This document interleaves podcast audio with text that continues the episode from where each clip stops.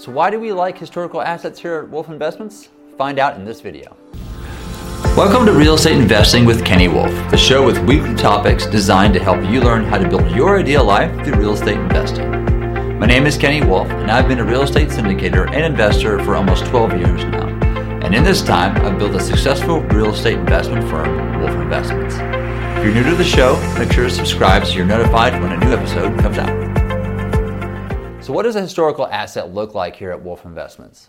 So far, it's been taking outdated, very vacant office buildings and converting them over to mixed use, but with a high percentage of that building ending up being A class multifamily units. So, we're taking an old office building, converting each floor into 10, 20 units per floor, um, all A class. We're talking granite countertops, uh, brand new cabinets, um, state of the art appliances, beautiful fixtures and what we're left with are just immaculate views. Typically, these buildings are between you know 15 stories, some as high as 30 stories tall. Also, very well located. So, what we're looking for on these historical buildings, and usually office, uh, one, we highly prefer them to be downtown because we're looking for a walk score in about the mid 80s or higher. Uh, that way, going into it, um, you know, we know our residents can walk to Starbucks, um, you know, walk to other entertainment venues because we know when they're looking for a new place to live, they see this cool, hip um, office that's converted to A class multifamily. They're also going to be looking at the location. Where's the dry cleaners? Where's uh, restaurants? Things like that. That's what our residents look like. So we have to look at these historical assets and the repurposing of them through their eyes. The other thing, too, is we highly prefer the office buildings or whatever building we're buying to already be on the National Registry of Historic Places. We have worked with uh, um, some of these office owners where these buildings were not on there and got it there. Um, that adds about nine months to about a year of work uh, for us to buy the building, and it's a and we're you know we make that as a part of our contractual close is that it has to um, hit the National Registry of Historic Places because it's a big benefit to our investors and I'll talk about that here in a second. I want to talk about why we also, you know, why do we like investing in these historical assets? I love it because I'm a history buff, but we, got, we get to breathe new life into these old buildings. Uh, we're taking vacant or mostly vacant properties and breathing new life into them, drawing more folks living in these locations, uh, which also helps the cities out. The cities love us typically to come in and take these, what we call zombie office buildings, to repurpose them to more modern use. Um, it brings more vibrancy to their town, uh, more jobs, and more people that are we're going to walk to the restaurants in downtown. Um, just overall, it's a win win with the city and us as the developer. Most of the time, these office buildings that we're buying, um, there's very little deferred maintenance. Um, for those that don't know, deferred maintenance is where you know every year we um, you have to reinvest. You should reinvest um, capital, uh, your money back into the property to keep the property up, looking nice, functioning properly. For those that have uh, vacant office buildings or maybe 20% occupancy, whatever it is, if it's that low, they're going to be tempted possibly to defer that maintenance or defer the, the capital needed to put into the property to make it looking nice and operating functionally. Uh, but the flip side is a lot of these buildings that we're buying, they're massive. I mean, at the smallest, I think we have bought is 140,000 square feet, and the biggest is almost 500,000 square foot building. So these are these are usually institutional investors, so they do typically put in the money um, that's required to keep these property nice. So usually there's a little deferred maintenance, but it varies from property to property. And we, we, we mark everything that's deferred um, on our initial walkthrough at the property.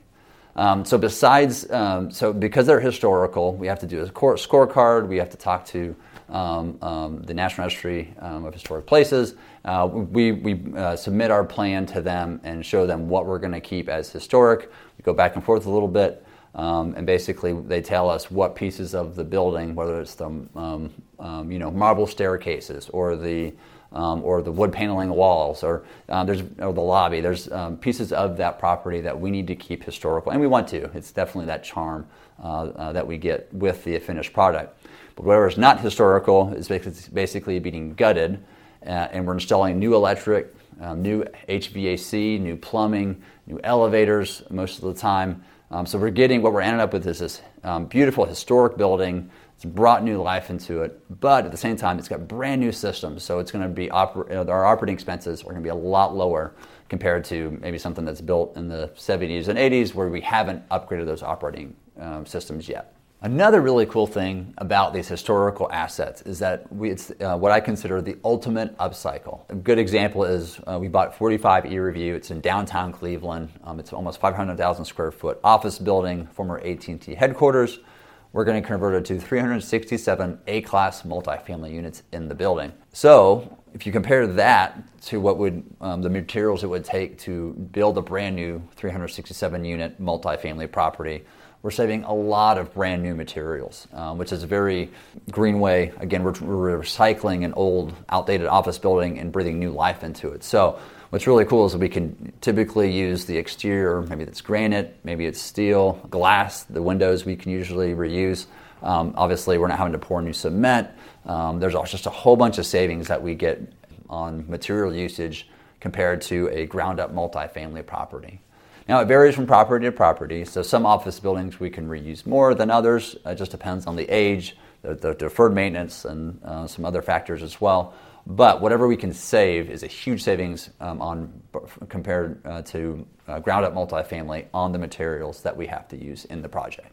So, another big piece to investing in a historical property are the federal and state historic tax credits. So, it's a lot of jargon right there, so let's break it down. So, what's a historic tax credit? So usually investors like you and me, we can't really use these, uh, these tax credits. So usually when we go out, um, you, you, you, sell these to bigger investors. So on one of ours, we had uh, Warren Buffett's company, we had J.P. Morgan Chase, we had Monarch, um, we had those kind of um, investors that want to buy this. So they'll pay you, you know, 85 cents on the dollar, sometimes 90. Just depend on the state um, you're in and the federal um, and the uh, tax environment and their need for it at the same time. So there's a little bit of a sliding scale. Uh, but um, so we sell those off.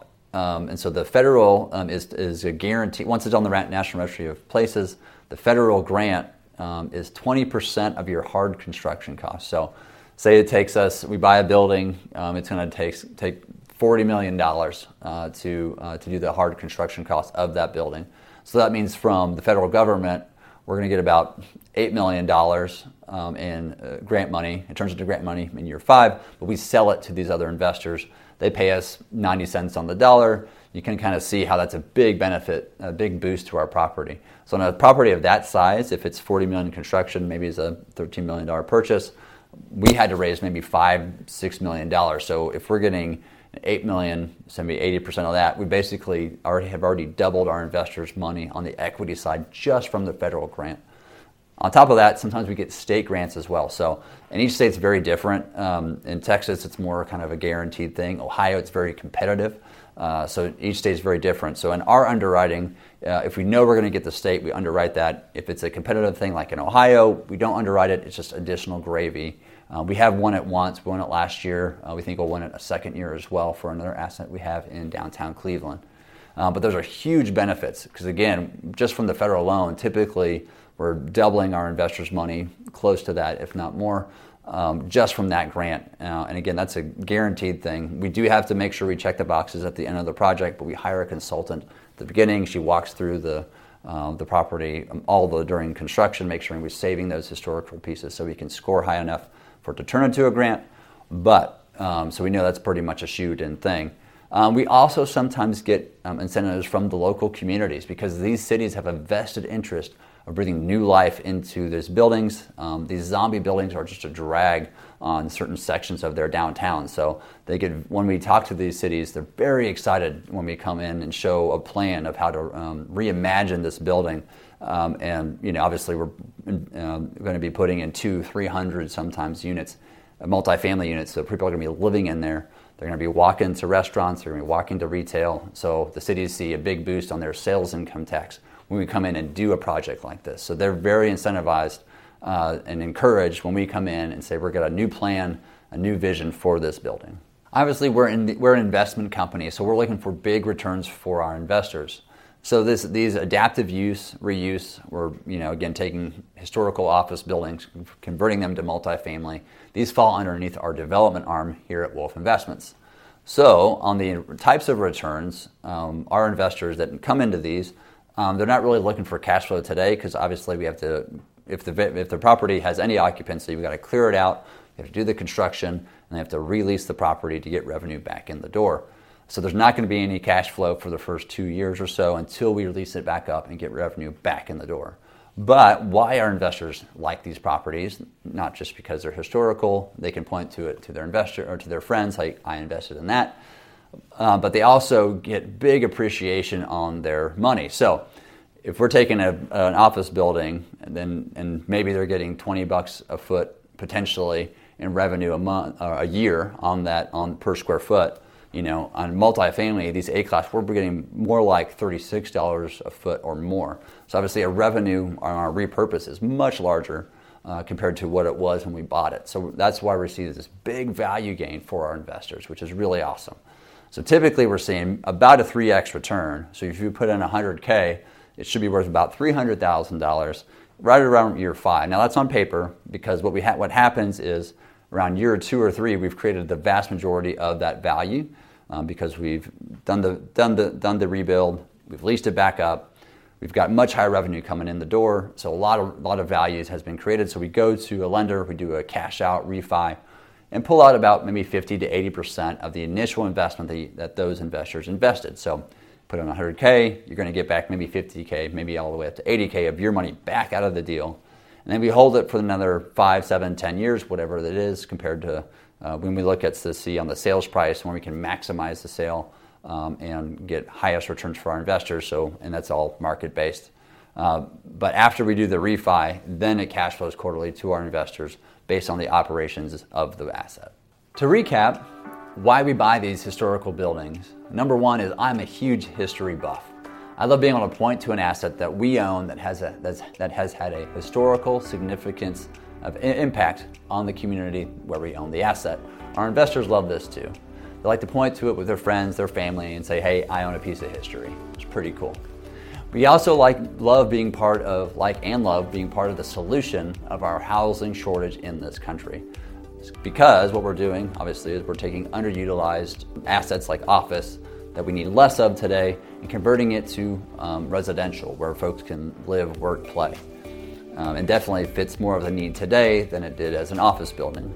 And lastly, we love being a part of these historical buildings because we add massive value for not only just our investors, but the residents that live there, call the place home, in a really cool historic building.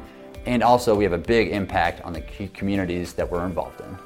This has been Real Estate Investing with Kenny Wolf. Thanks so much for listening.